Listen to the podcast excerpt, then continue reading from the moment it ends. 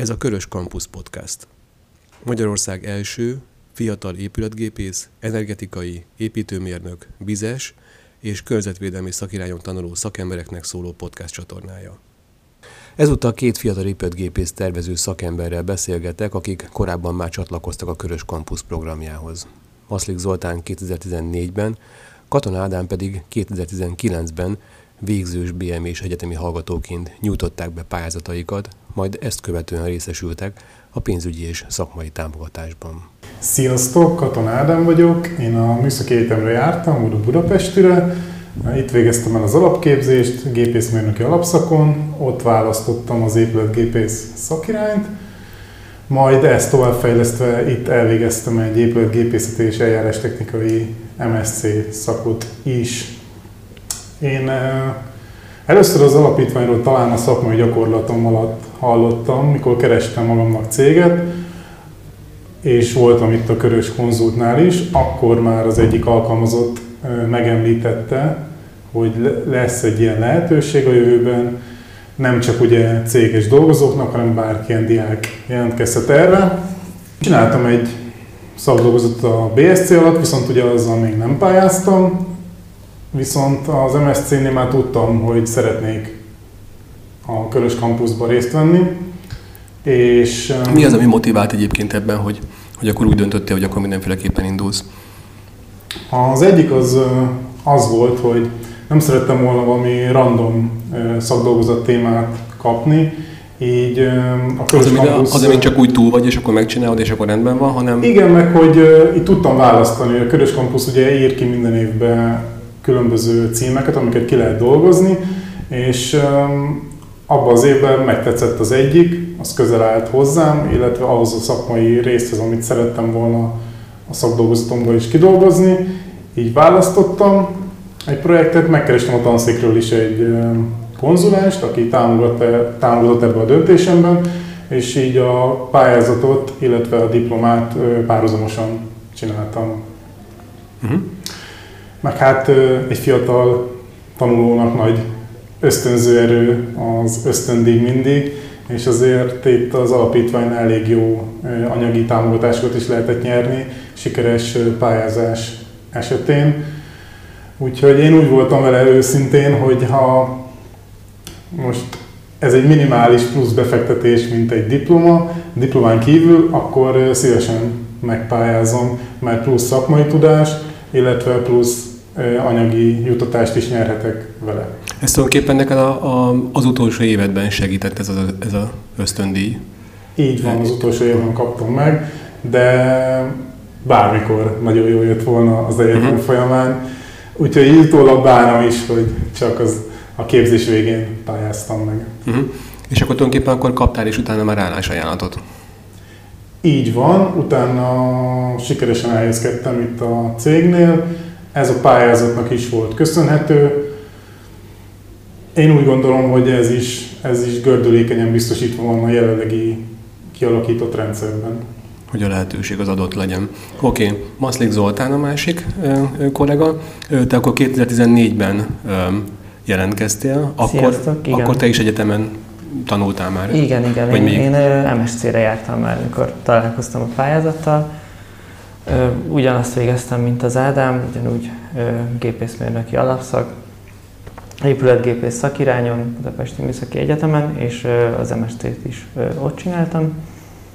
És hát a második, MST második fél évében találkoztam ezzel a pályázattal. Az egyik kollega volt az előző évben, és mondta, hogy meg is nyerte, mondta, hogy, hogy érdemes indulni, mert mert jó lehetőség, jó témák vannak, meg, meg igen, hát az anyagi, az anyagi juttatás elhanyagolható, ami járt érte. Ő például egy New Yorki utazást finanszírozott belőle, szóval, hogy azért nem, főleg az egyetemi ösztöndíjhoz képest azért egy jelentős tétel volt.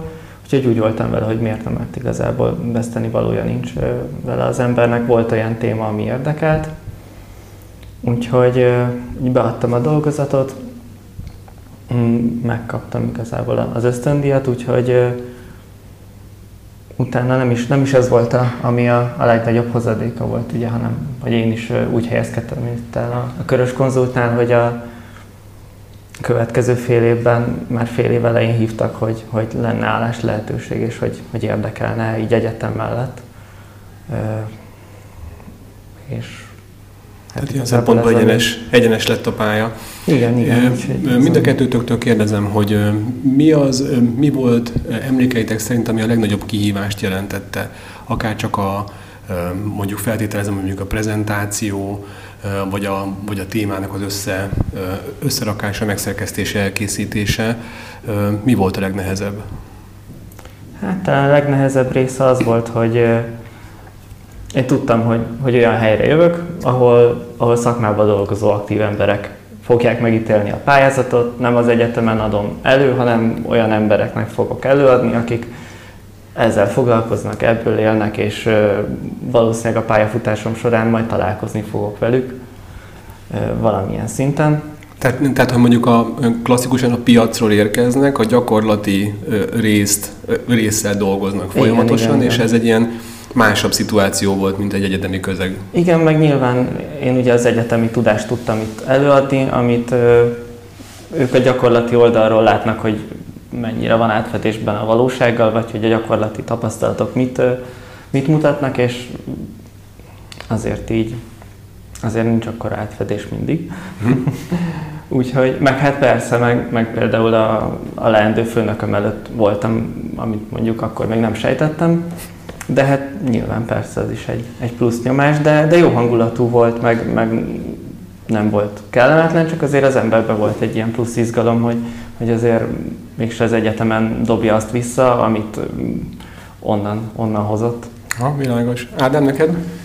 Hát számomra a legnehezebb szerintem elkezdeni volt, mint mindenkinek egy ilyen projektet, mert sokan úgy vannak vele, hogy ez egy, mégis egy TDK-t, vagy egy ilyen szakmai pályázatot nem vállalnak be, mert hogy sok idő elmegy vele, meg hogy nem elég jók, meg úgy csak a TDK-zni, csak a legjobbak TDK-znak. És szerintem ezt a tévhitet is el kéne oszlatnunk, mert egy ilyen szakmai pályázat sem nehezebb, sőt, ugye rövidebb, meg könnyebb, mint egy diploma, vagy egy szakdolgozat írása. És uh, szerintem minél több hallgatónak meg kellene próbálnia, és nálam is ez volt a legnehezebb, hogy eldönteni, hogy akkor ezt egy fél éven keresztül tényleg csinálni kell, konzultálni kell, és ezzel lesz munka. Lehet azt mondani, hogy ez többszörösen megtérült már? Tehát mondjuk amennyi energiát... Egyértelműen, uh-huh. persze. Hát eleve a dolgozat elkészítése során is sokat tanult az ember, meg sok olyan dolog jött szembe, ami, ami mondjuk egy diplomamunkánál is szembe jön, csak ugye ez egy plusz, plusz lehetőség, meg, meg olyan helyről jön szembe, ami a gyakorlati tapasztalatokat adja vissza. Oké. Okay. Miért ajánlanátok másoknak? Nagyjából már voltak pontok, amiket így elmondtatok, de hogyha össze lehetne foglalni, miért éri ez meg mondjuk a anyagi támogatáson, ugye itt azon, arról is beszélünk azon túl? Hát egyrészt tud vele, van olyan téma, ami, ami érdekli őt, és benne van a felsoroltak között, és általában elég nagy a, a szórás a, a felsorolt témákban, szóval szerintem abban mindenki megtalálja azt, ami neki szimpatikus, akkor, akkor tud úgy vele foglalkozni, hogy, hogy amit csinál, az, az véleményezve van, kontrollálva van, és nem kidobott idő, hanem tényleg egy olyan értéket hoz létre, amit adott esetben tud használni, tud hasznosítani, és, és tényleg egy jó dolgozat születik belőle, de igazából talán a leg, legfontosabb az, hogy, hogy kapcsolatba kerül a szakmával, meg a piaccal, és szerintem a, az elhelyezkedés az nagyon sokat jelent ebbe a, ebbe a pályázatba, hogy, hogy sokkal könnyebben kap lehetőséget így a, a piacra lépésben, akár itt, Világos. szakmán belül. Aha. Hát, Én azért is ajánlanám, mert amikor is jelentkeztem, én több fél éven keresztül figyeltem a témákat, előtte is már, mikor még tudtam, hogy nem fogok szakdolgozatot írni, de nagyon sok olyan téma van, ami, ami kihívás, amit cégek kérik fel a Körös Kampuszt, hogy ezt a témát dolgoztassa ki, esetleg hát, ha valaki elvállalja. És én úgy gondolom, hogy a, az egyetemen erre a mi szakirányunkon kevés ilyen lehetőség van, hogy valódi ipari problémát dolgozol ki. Általában szerintem a többi szakirányon több ilyen van, hogy a cégek megkeresik a, a tanszéket például egy adott problémával, és akkor diákok az adott problémával foglalkozhatnak, mint téma. És itt ez a Körös Campusnál adott, itt nagyon érdekes ipari témákat is ki lehet fogni, és ami számomra egy tök jó dolog volt, hogy nagyon jó visszajelzéseket kaptam az alapítványtól. Nagyon sokat lehet közben is fejlődni, még hogyha az elején úgy gondolt, hogy ez a téma neked túl nehéz is lesz, tudsz segítséget kérni. Világos, világos. Köszönöm szépen. A hallgatóknak még annyit elmondanék, hogy várható egy, egy új irány is, hogy a frissen végzett diplomások okleveles, ingyenes, ingyenes szoftver alkalmazás képzésben is részt vehetnek majd minősített oktatói központban a Körös Campus keretein belül. Minden ezzel kapcsolatos a aktuális pályázata, a jövőbeni pályázattal kapcsolatban a kc alapítvany.hu-n el lehet érni. Köszönöm szépen Zoli Ádám a beszélgetést. Sziasztok! Köszönjük! Köszönjük! Sziasztok! Szia.